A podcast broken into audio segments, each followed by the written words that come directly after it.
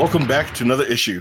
I'm Beastie Boy, I'm Table. I'm Red. It is I, Shino Brando. and in this issue, we dive into the retro and mystic adventures of the Ronin Warriors. Yeah, so I grew up with this one way back in the day. The year was 1994. And in that year, there was barely anything on TV. Anything kids were watching was basically what you could catch on Saturday mornings and like your Disney afternoon. I don't know if you guys know what the Disney afternoon is. Do you guys know what that is? I didn't even know. yeah, that that's existed. your old school Ducktales, your TaleSpin, your things like that. Yeah, exactly. So Ah, that's all okay. we had. And that was in internal reruns until like cooler stuff came out, like Gargoyles and all that. Mm. In 94, anime wasn't a thing yet. Like you still had your one or two titles that made its way through like Akira and like Robotech. But other things were still kind of like on the rise. And then that same year, I think like 95, things started really blowing up. YTV being the quick purveyor of anime, I, sh- I would say, the originator. They grabbed a couple of titles. One standout was Samurai Pizza Cats, which got people into anime on the Saturday morning circuit. Then the, the big wigs came in, like your grandma and grandpa's like anime, like you, your your Sailor Moon and Dragon Ball Z came out in 95. So in that year, we were getting like, you know, storms of it now. Like guys were like opening up, you know, video like I'm gonna date myself here, but video stores like Blockbuster and having like just shelves of just anime. I think Um, we're all familiar with video stores. I guess eh, I suppose so. I guess we're not out that circuit, too out the circuit yet. There's also yeah. still one here in town. Well, like in that year, 95, again, Dragon Ball Z, Sailor Moon came out. And then in one little corner out of nowhere, for those who did catch it, Ronin Warriors, it was mix of all the shonen stuff you get from a dude show, but all the nice and friendship stuff you get out of Sailor Moon rolled into one whole thing. It was like a touch of Saint Seiya.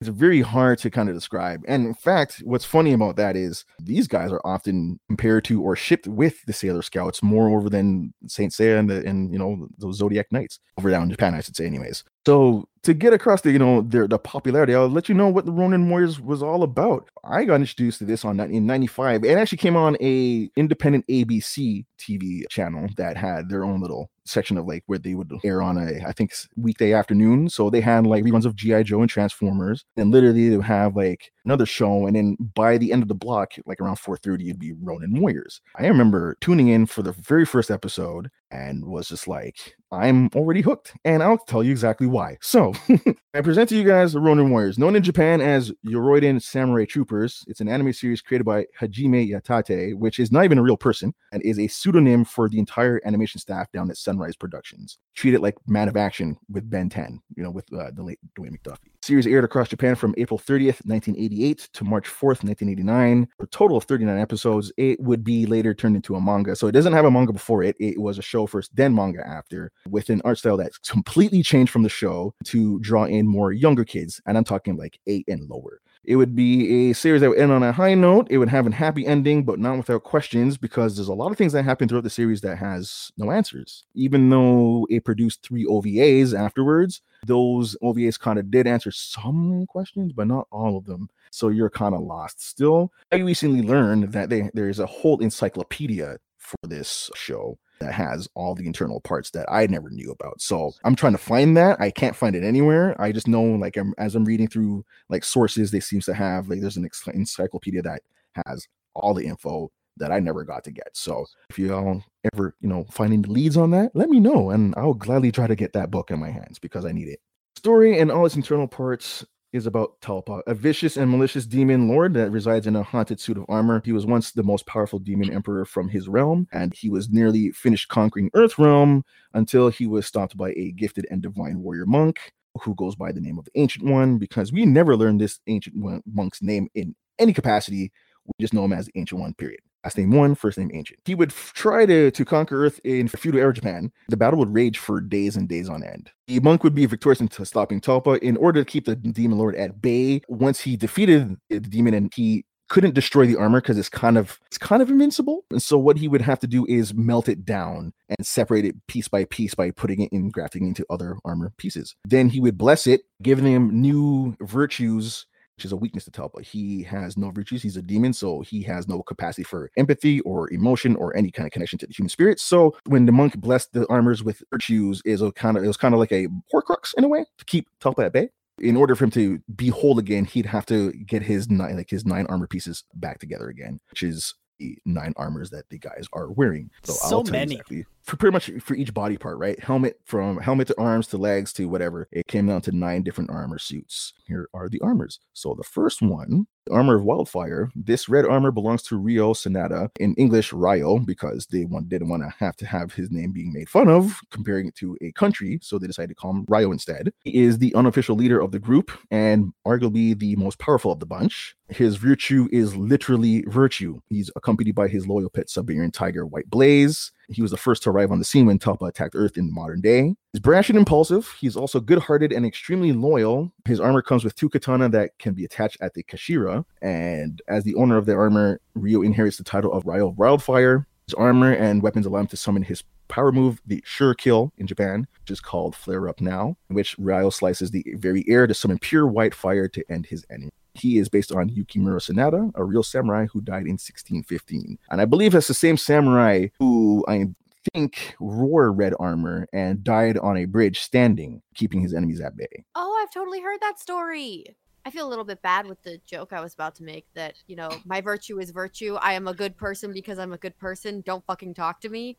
Yeah, he's quite literally just all of them. He's all the virtues. For And, some, like- for some reason. Listen, so you had insisted that we watch episode one of this show to Mm. fully grasp exactly what we're talking about. And the moment this man showed up on the scene with his stupid white tiger, A, what who are those two magicians that have the white tigers? Siegfried and Roy. Yeah. Okay, so he looks like both those mashed up, give him a white tiger, call it a day. yeah, Which, for the record, the show makes that joke too. It knows it what it, does. it looks like. Damn. Right? yeah. And B, this is the same dude from Saint Seiya. You can't tell me otherwise. I won't even deny it. Exactly. when you look at him, it's just like it. That's Seiya. He's literally red, Seiya. he's the leader, and his virtue is virtue. And he's Oh my plot man. From what I learned in the encyclopedia entries, though, so he came up upon uh, White Blaze when White Blaze was a cub, and he just pretty much nursed him back to, I think, health, and he just never separated from him. So it was kind of like destined to be. Next armor, though, are you guys ready? Armor of Hard listening. Rock. Pause. Uh,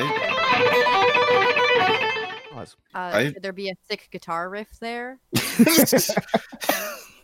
This orange armor belongs to Kento Ray Fang. He's the comedian of the group and the second most powerful of the bunch, just based on his natural strength alone inside the armor. This armor can become the most powerful if the wearer learns to focus its power as a singularity and not, not be a scatterbrain. It is also the most violent of the armors. Kento is the only warrior who has trouble with his armor, as his mind isn't primarily focused on battle, but more about fun. His armor represents Earth, and he inherits the title of Kento of Hard Rock. Pause. His virtue is justice. The armor comes with a three section staff and, and a uh, naginata, which he can wield like nunchaku. Its sure kill move is Iron Rock Crusher, pause, which causes a massive earthquake seismic eruption. But I mean, uh, yeah. Kento, Kento's fun stuff because he's the humor of the group. He's literally your Michelangelo all the way through hmm He's Yeah, man, but I eating love that guy. orange. on purpose. Oh, yeah. Wait, wait, wait, wait, wait. Like, Mhm. this lines up close enough. Are you telling me that it's possible that Kevin Eastman would have watched this and took some inspiration from this? In fact, it's the reverse. What? What? They would take inspiration from the Ninja Turtles. What? I don't know how to feel Reverse, about yeah. that. in reverse, man. So the next warrior, it's gonna be Red's favorite, Armor of Halo. This Uh-huh, green armor uh-huh, belongs. Jesus. this green armor belongs to Red's new obsession, Sage Date. Sage is the most mature and aloof member of the group, often seen on his lonesome. He's not much of a talker unless it's necessary. Sage is guided by the virtue of wisdom, and his armor represents the element of light. Sage was the first of the gang to learn the origins of the armors and that they could easily be used for either good or evil. So he was the warrior who kept everyone else in check time to time. The armor comes with a Nodachi, and the sure kill is Thunderbolt Cut, in which Sage harnesses Earth's natural lightning. It can use as either general attack or focus as beams of lightning. Sage is based on real life samurai Date Masamune, uh, the famous one eyed swordsman who was said to have lost his eye to an arrow and then proceeded to pluck the eye out and eat it, saying that it was a gift from his mother. Um, he then proceeded to wrap it up and went on to win the battle. As an intentional nod to the real life samurai, Sage's hair is stylized to cover one of his eyes. So just you know, the whole concept is just really boggling my mind right now. Yeah. I'm still gonna call the green guy on screen a twink, but damn. Okay, listen. Okay, so this man makes his appearance, frame one, and flexes on our villain that shows up in episode one. So Upside prepare down. yourself because Sage will flex on you every time throughout this entire show. every time. He can Yeah. flex on me anytime he wants. Sage is the one who who like he's the the second one who who won't crack first. There's another one of them who's like who holds his calm under any type of pressure doesn't matter. But then Sage is the Mhm. second one who like who's able to do it. If you push Sage enough, yo, bro, you're you're fucked. you're not having a good time. Next guy, the armor of Torrent. This light blue armor is worn by Sai Mori, the oldest member of the group and the most calm, even under the most stressful pressure. There you go. Some fans, Sai's the most boring of the group. he's closest to Kento. He hates to fight as he's a pacifist by nature. He inherits the title of Sai the Torrent, and his virtue is faith. Uh, his weapon is the Jumonji Yari, whose prongs can close, allowing to grab opponents or cut through obstacles. The armor sure kill is Super Wave Smasher, which is a powerful burst of raging water. The armor also comes with a pair of dagger and a claw-like gauntlet that he never uses, which is a nod to his pacifist nature. His last name is possibly a nod to the Mori Motonari, a real-life daimyo back in the day of feudal era Japan. Every one of these names and armors and everything has been absolutely bangers. Wait till I get to the warlords. That's the best part. Those those are fun. Here I'm gonna let you guys know on the last warrior now. So this is the Arm of the Strata, or in Japan, Arm of the heavens. But because North America doesn't do religion in kids television, it became the Strata. This dark blue armor belongs to Rowan Hashiba. The most rational of the group, and often the voice of reason to Ryo and Kento's rage, outbursts, or lack of focus. Rowan is the most unwavering of the group, and probably is the character that lives up to the Ronin warrior title. When I was telling you guys, like most of them usually run with doubts about themselves. Rowan will not. He's very sure about who he is and when he's wearing that armor. He's a Ronin warrior. The armor is equipped with a golden collapsible bow that can summon an infinite amount of arrows that manifest in Rowan's hand once he reaches into his back mounted quiver. Armor never runs out of arrows. Period. He's a clutch marksman and never misses. It is intended. It's, it is mentioned that his armor is the most pure. His sure kill is arrow shockwave, which is an arrow overtly powered by the vacuum of space, and once fired, moves at a supersonic speed with a devastating shockwave. Rowan inherits the title of Rowan of the Strata, and his virtue is life or chi. Rowan has an IQ fit for Mensa at an incredible rate of 250. Uh, before being guided to his armor to face Talpa, it was speculated that he was on his way to high, like high-end academics. Rowan's last name Hashiba is probably attributed to, to, to Toyotomi, Yoshi's original surname Hashiba. Toyotomi was Oda Nobunaga's successor, Oda being a real-life war-hungry dictator in feudal era Japan. Toyotomi unified Japan under his rule for a little, like a little good while. Those are your Ronin warriors. Goddamn. I love them all. Reloading who? Yeah, exactly. Like this is the archer that Hawkeye tries to be. Like infinite amount of arrows. Imagine that. Um, so along with them, we have three who accompany the, the boys on their journey. We have Mia Koji. She's a 17-year-old French Canadian Japanese girl who happened to be visiting her grandfather in Tokyo when Talpa attacked. Coincidentally, her grandfather had been researching researching old lore and happened upon Talpa uh, Talpa's like part of lore. Feeling that some lore would be become real, he dedicated his life to trying to find out who the Ronin warriors really were, and if they if they were real, if he could try to get them to gather. She loses her grandfather during Talpa's arrival and continues to research in his absence. She's intelligent and brave, often caught in the crossfire between the Ronins and the bad guys. I mean, uh, she's caught in the crossfire a whole fucking lot. For someone who Yeah. has like no armor, no nothing. I mean, this girl throws her neck out there, no problem. I'm not caring what's gonna happen. And she really believes in those boys. They're gonna save her life, man. So big ups to her for that. I'm thrilled to see where that goes just based on her introduction was literally running into the street, stealing a bike from a cop to go tell it them to sort their shit out and stop messing around. So when it comes down to it, like I like I'm gonna kind of spoil it, but when the guys get separated, I mean they're separated. They're, they're not they, they're not with her. She and she's trying to she has to go gather them back again. Like quite literally, she is. It's just her, that little boy Yuli, and White Blaze, and I mean they're they're at it. They're being pursued, and she starts the quest, and she gets the quest completed. You mentioned the grandfather, right? Earlier. Hmm. And so, like, Mhm. as, as you know, we had like seen the first episode just to get a reference of everything. yeah. How the fuck does this dude just like throw knowledge as if he knows who they are like right away? That's I told that you was that. the most was like, fucking bizarre shit. he's just like, "Hey, father, there's a boy on the TV with a tiger. That's a Ronin warrior. How do you know? Yeah, like know? This man. this man is the mustached exposition man. That's what he is. Yeah. I just did was so confused. He, he literally just comes on. All he hears is like, "Hey," he's like, "Oh, there's a boy with a tiger." It's like that is the Ronin warrior, and he's like, "Who the fuck are you?" Did you know? Were you foretold that one day there's gonna be a teenage boy with a tiger in the middle of the street and that's him? It's like, mm. I just, I don't man, know.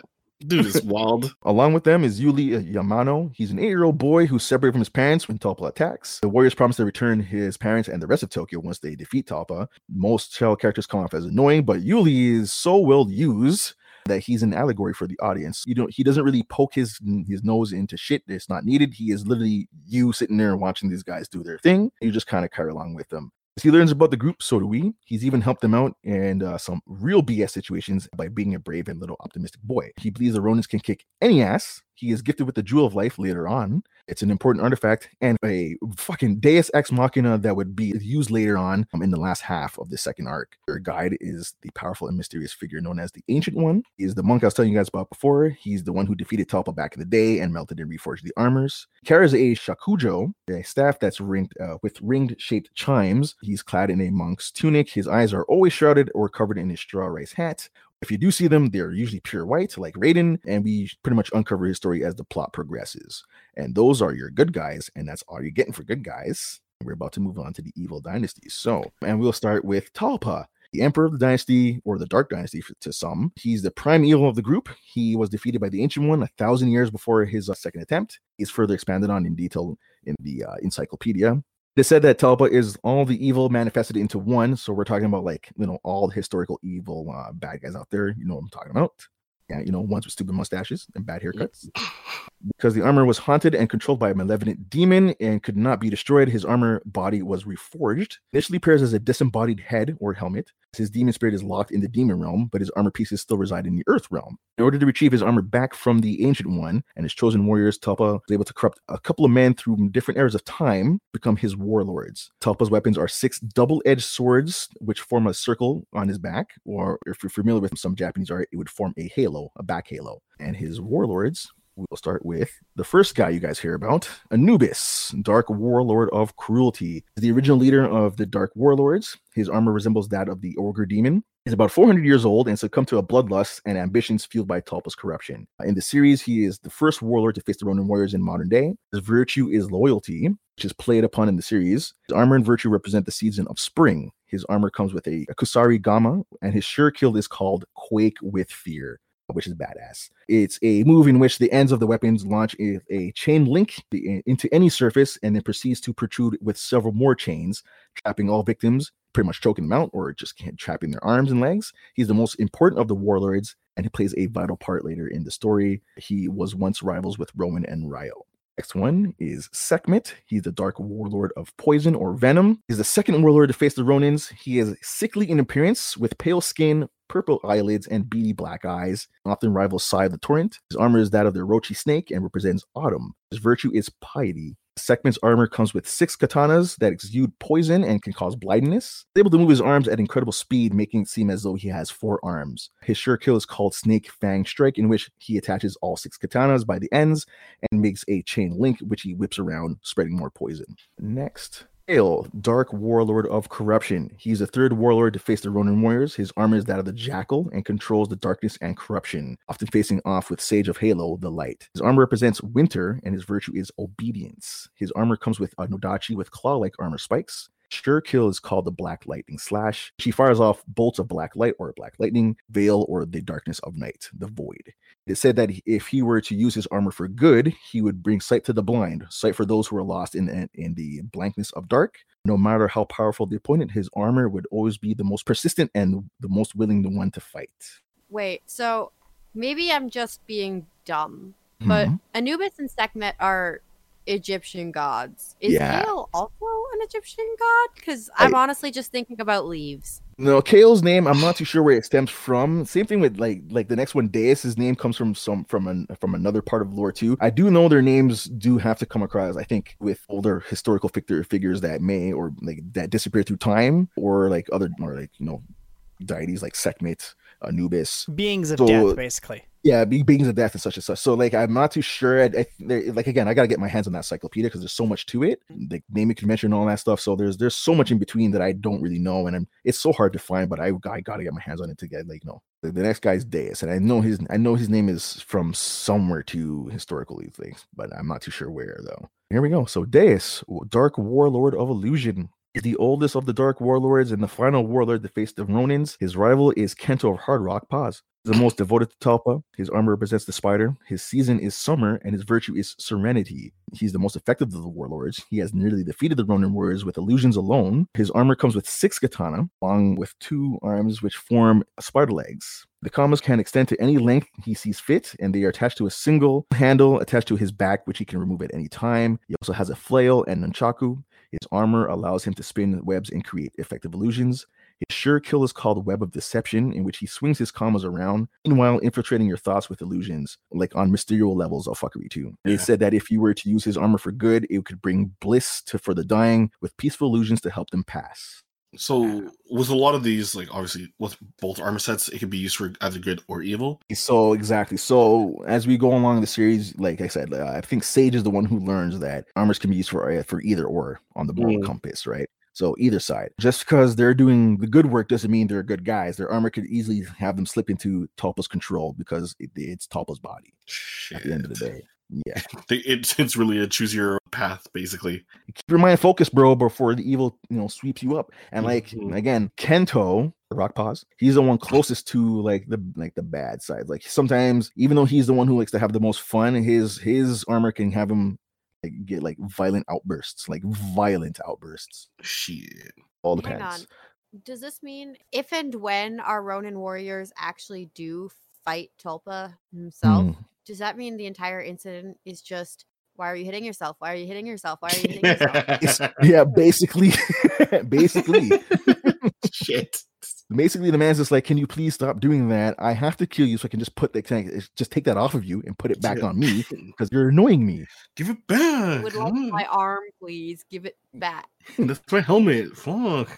Stop Right. hitting me with my own gauntlet. Like, This show had two all right seasons. They're about 39 episodes. First, dealing with Talpa's arrival. The first couple episodes just really to sell those toys. The season starts with him. You know, his demon realm appears above in the skies of Tokyo, even though it, it- it's hovering over. They, no one knows exactly what to do. Sends out his, you know, his soldiers and his warlords. You know, the Ronin struggle to take him down. The greatest part of this whole season is when the gang does get separated. It's a struggle to get them back together, and when they do, they have to make the choice of either going to Talpa or you know, staying on the sidelines and letting him come to them. And so they decide to go storm his castle. So from from floor one all the way to the rooftops, man, they fight their way through all the warlords and all the soldiers, and they make it up there. And then they realize that they have a hidden power, which is called the White Inferno armor, which the armors themselves can combine into one armor, Ryo, and become a white armor, the White Inferno, which boosts his power and fucking. The end of the first season, you can you can imagine, you know, Ryo slaps Talpa down, and you know the good guys win. Mhm. I'm going to pause you here for a hot second. So, Hmm. later on in our series, we will have another encounter with people that put on armors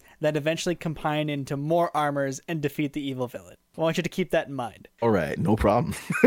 that first season, to be honest with you, when it ended, everybody thought that was that was it. There wasn't going to be anything else because it ends. It, it literally ends like the good guys win. So there's no cliffhangers. There's no nothing. It's it's done. Then the narrator tells you, no, come back, come back soon because there's more. So we're like, okay. So when the second half does start now, Talpa is gone for the time being, and other warlords open up portals to the Earth realm and strike, you know, strike either trying to take out the Ronin warriors or trying to take over the earth, as bad guys will do. Best part of the whole the, the season though is it carries a little storyline in which Ryo's swords, because he keeps using the white inferno armor, the swords are not meant for that armor, and so they can't hold its power, so they start breaking, shattering, cracking. So he comes across a demon lord called Lord Saberstrike, who walks with a black tiger armored with two swords called the Twin Swords of Fervor. And because Ryo needs them, and because Lord Saberstrike is like, you got no choice because you're a Ronin warrior and I'm gonna fucking kill you. If you want these swords, you have to come and kill me first. And so they do enter a fucking fight, which one of them will not walk away from. And White Blaze would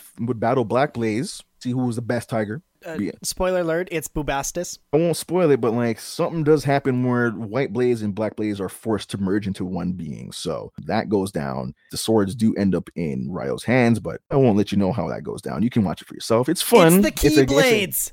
it's one of the it's one of the highlights of that second season that that episode because from there things start to change. Talpa comes back and he is even more eager to get those armors back, and so he sends more and more enemies after them. And at one point, they are forced to go into his realm to face him. So not even in his castle anymore. We're actually going into the demon realm. So now you're not only just facing his army and him, but you're facing everything else that's coming from that realm too, including the very mysterious Lady Kyra, who when, once you're watching the show, you're kind of crushing on Mia the entire time, and then Lady Kyra shows up, and you're like, oh, she. Lady Kyra's a badass. I don't want to give away too much about her because one, she's super important to the end of the story. Two, she is related to one of them.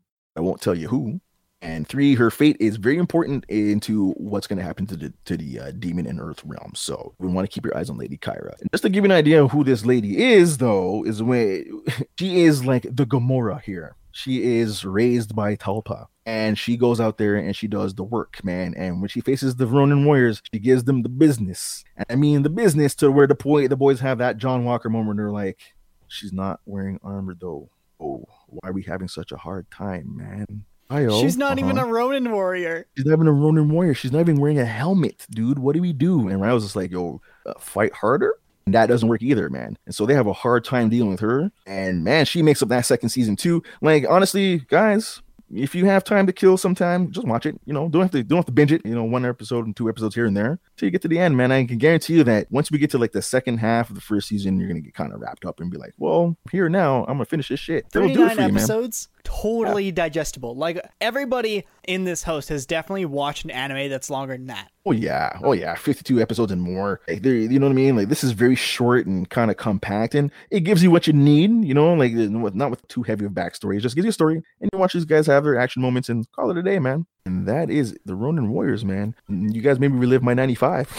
to be honest with you, I remember this came on week, uh, not not even weekly, weekdays. It ran for like a like a good month and a bit, and that was it, man. It became so damn popular that the station that ran it proceeded to, to run it every year for I think from 95 till about 98 kept playing it on a Saturday and I mean in heavy rotation in constant rotation even when they when as soon as there's- as soon as they, they reached the ending the next episode they would start the, the whole thing all over again right away because it kept bringing like young view- viewers in again anybody who like anybody who remembers it if I say if I say Ronin Wars to them they will go through the entire intro they'll tell you Mhm. All the power moves. They'll tell you they'll they'll remember shit, man. Like people were hooked to it. A lot of guys would be like, "Yo, man, it was it was like Sa- it's Sailor Moon for dudes." And it's like, how do you know about Sailor Moon? Because they'd be like, "Well, because I used to watch Sailor Moon too, motherfucker." It's like, I know because I used to too. Like, I get it, man. It just it. Sailor Moon, motherfucker. I always tell you guys about the beautiful boy action. This was this is the start of it, man. This was the beginning. These are four boys. Ain't none of them ugly. They all seem to be badass, man. I don't know. I don't. Know. I don't know, man. They're kind of cool. I kind of want to be. I kind of want to be a Ronin warrior. I don't know. And I am a big fan of like Knights of the Zodiac or Saint Seiya as it's properly called. And like seeing this, like just oozing in its own 90s goodness. It's meant to sell toys. Like this is everything from an anime that I love. What's funny about it is even though it's it's short lived, back in Japan, it's respected. And when people when they do like voting polls and everything about like like especially over like over the decades, when they talk about like great shonen like characters or like great heroes, whatever, these guys usually one of them or some of them usually rank in those polls on a on a yearly basis. And it hasn't been in the public eye since like like 93, I should say. Like other shows keep getting revivals, Dragon Ball Z and say there's even Sailor Moon's got a revival and everything. right? One. Piece is still here. Right, exactly. But these guys have never got a revival, and quite literally, people still remember this shit, or, or people still have some of the like merchandise, or, or even some of the home video release stuff, and like share it with you know their family or kids, or whatever. So like it's still in, it's some in some people's like memories or real house. Oh, here, man, it was you got it, and then it was gone. And then they released it on DVD, and I can't tell you how fast those DVDs would sell. DVDs series would sell out as soon as it shipped in, it was gone. So like I had my shit ordered every every time a DVD landed, and those guys would call me. I'm like, yo, I'm coming to get it now because by the time I get there, like everybody came to pick up their copy and it's gone. Like you're not getting one from off the shelf. It's gone. Yeah, it's what's one of those really loved shows that uh, you don't get much of anymore, and so people just hold on to it. I think the the most recent mention of them was I think a skin or a character download in Ragnarok Online thing in 2019. Yeah. Would you say that they Goddamn. are due for a revival series? Like Saint Seiya has been revived a handful of times. What would you say is like the reason that Ronin Warriors hasn't had that treatment? You know why? Because I think even with Saint Seiya, Saint Seiya's a manga first and then turned to anime, right? So it's got a lot more he's There's an IP to, like, you behind know, it. Yeah, you can use right. Like you can animate like with with, Ronin Warriors. Ronin Warriors was strictly made for TV. So like I, I don't know if they would ever come back to make more of it or if they if they wouldn't want to revive it. But that for that show is it was very open closed, not much to go on. And I mean, I'd like for them to come back and kind of like redo the animation. You yeah, know, just make it give more. it the old HD 16 by 9 Yeah. treatment. That's all. And or even just update it with a few a few scenes where you make it you know make it more fluid. I mean, even Dragon Ball had its moment with Dragon Ball Kai where they redid scenes where they actually re- reanimated the scenes and inserted it in to kind of get rid of the old frames because the old frames were kind of like you know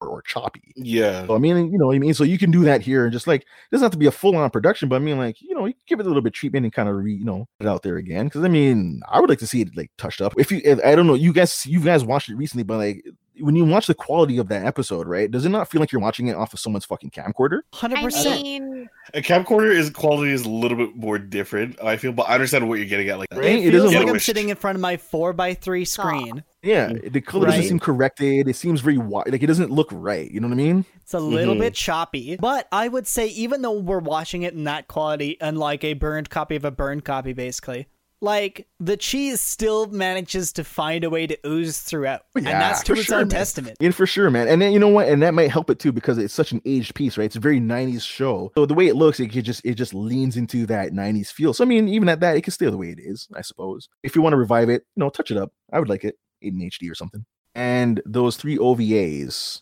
Mhm. So like first one's not very important. It's just like literally a side story of just the further adventures of the Ronin warriors. Like the second one is where it kind of matters the most, where we introduce a 10th armor, a hidden one that's been hiding out in Africa the entire time. It's called the Black Inferno or the Black Sun armor. belongs to a African prince. And he's badass as fuck. Doesn't talk much, but he gets the job done. They he comes in, go- kicks ass, and then does his shit. yeah, the struggle is Ronins have to face the armor, but the problem is he's not a bad guy. So I mean, like, do we do we have to face him? Like the armors call out for battle, so they have to do it. Pretty good stuff. And the Mhm. last one is called Message, which is nothing like the rest of the series. It's actually very I'm gonna say it. I don't want to say boring, but when I say there's nothing happens in this thing, nothing happens in this thing. It's literally them Mhm. bring their thoughts and feelings from throughout the years and their concerns about where they're headed to the future. It's a sit down piece about finding out is like what makes these guys tick, why they Mm. keep doing what they're doing,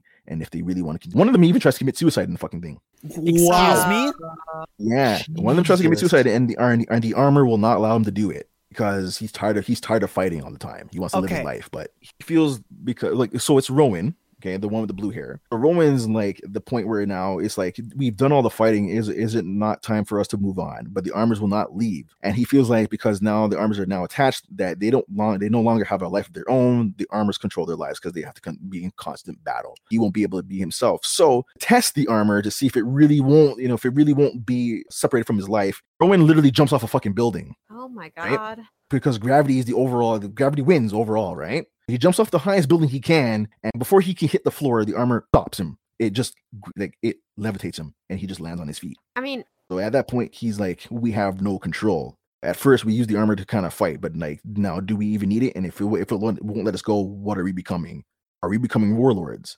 Is Mm. that not what we just killed? I get that there might be frustration with this because it doesn't sound like the kind of action that the majority of the show appears to be based on. But I feel like that kind of character work is really significant, especially because, yeah, now you have this whole concern of how much autonomy do these guys even have? Yeah, yeah, exactly. And the fact that the five of them have to come to to the the grasp the idea that because they're now attached to this armor, that this is now your job for the rest of your life. Are you even mortal men anymore? Will you ever be mortal men anymore? And then when they make the decision, they now transcend Earth realm to become something more. So they head off into human realm forever as Ronin warriors fucking Did they get on the boat and travel to the land of the elves? Like, Um, the only one even better. So they meet they so they meet a new ancient one kind of who kind of ups their powers, gives them new sets of armor, but you never see what the armor does for them. Yeah, and they look badass as fuck. Mm. Then she opens a portal to the heavens, and they're all they're all gone. They're just gone. They leave. I think they leave behind some notes for Mia and Yuli to say goodbye, and they're gone, man. They just dip like that. They're gone, man. Oh my god. And that's the Ronin Warriors, dude. well, thank you so much for taking us on that roller coaster of an adventure. Jeez. No problem. Yeah, man. There's fun stuff in there. You know, I do suggest watching it and give it a go and you guys enjoy it. I like it's one of those things I carry like it's one of those shows I will never forget. I carry this from like my childhood, man. I remember this when I was 11. I, am like I'm old now, and I'll like I, will I'll even watch it now still because I just love it to death. So hope you guys enjoy. My biggest thank you goes out to introducing me to my new husbando, Sage Dante. Right, oh, and I oh, believe man. you can you can catch them on. I think they have it available on Prime Video. It's on Crunchyroll, and I think it's it's on Tubi for free too. And I think they got I think they got some episodes. There. I think you shared it with. They have some on YouTube. I think so. You can catch it, man. It's everywhere. And with that, Beastie, if you please. Well, if you'd like to hear more anime adventures, just to our channel, and then that way you can tune in every Wednesday and catch us streaming live on Thursdays as well on twitch.tv slash Nerd Crusade. You can follow us on Twitter and Instagram for more updates and join our Crusader chat on Discord. The links are in the description, and you can download any previous episodes or listen on your mobile device through anchor.fm or search Nerd Crusade on your favorite podcast app. Thanks for joining us, and until next time, fellow Crusaders, it's to be continued. Thanks for tuning in. If you like this video, go ahead and button mash a thumbs up. If you want to swing by when we have a new video, web up the sub button. Oh, and while you're at it, hit the bell to be notified by. Allah!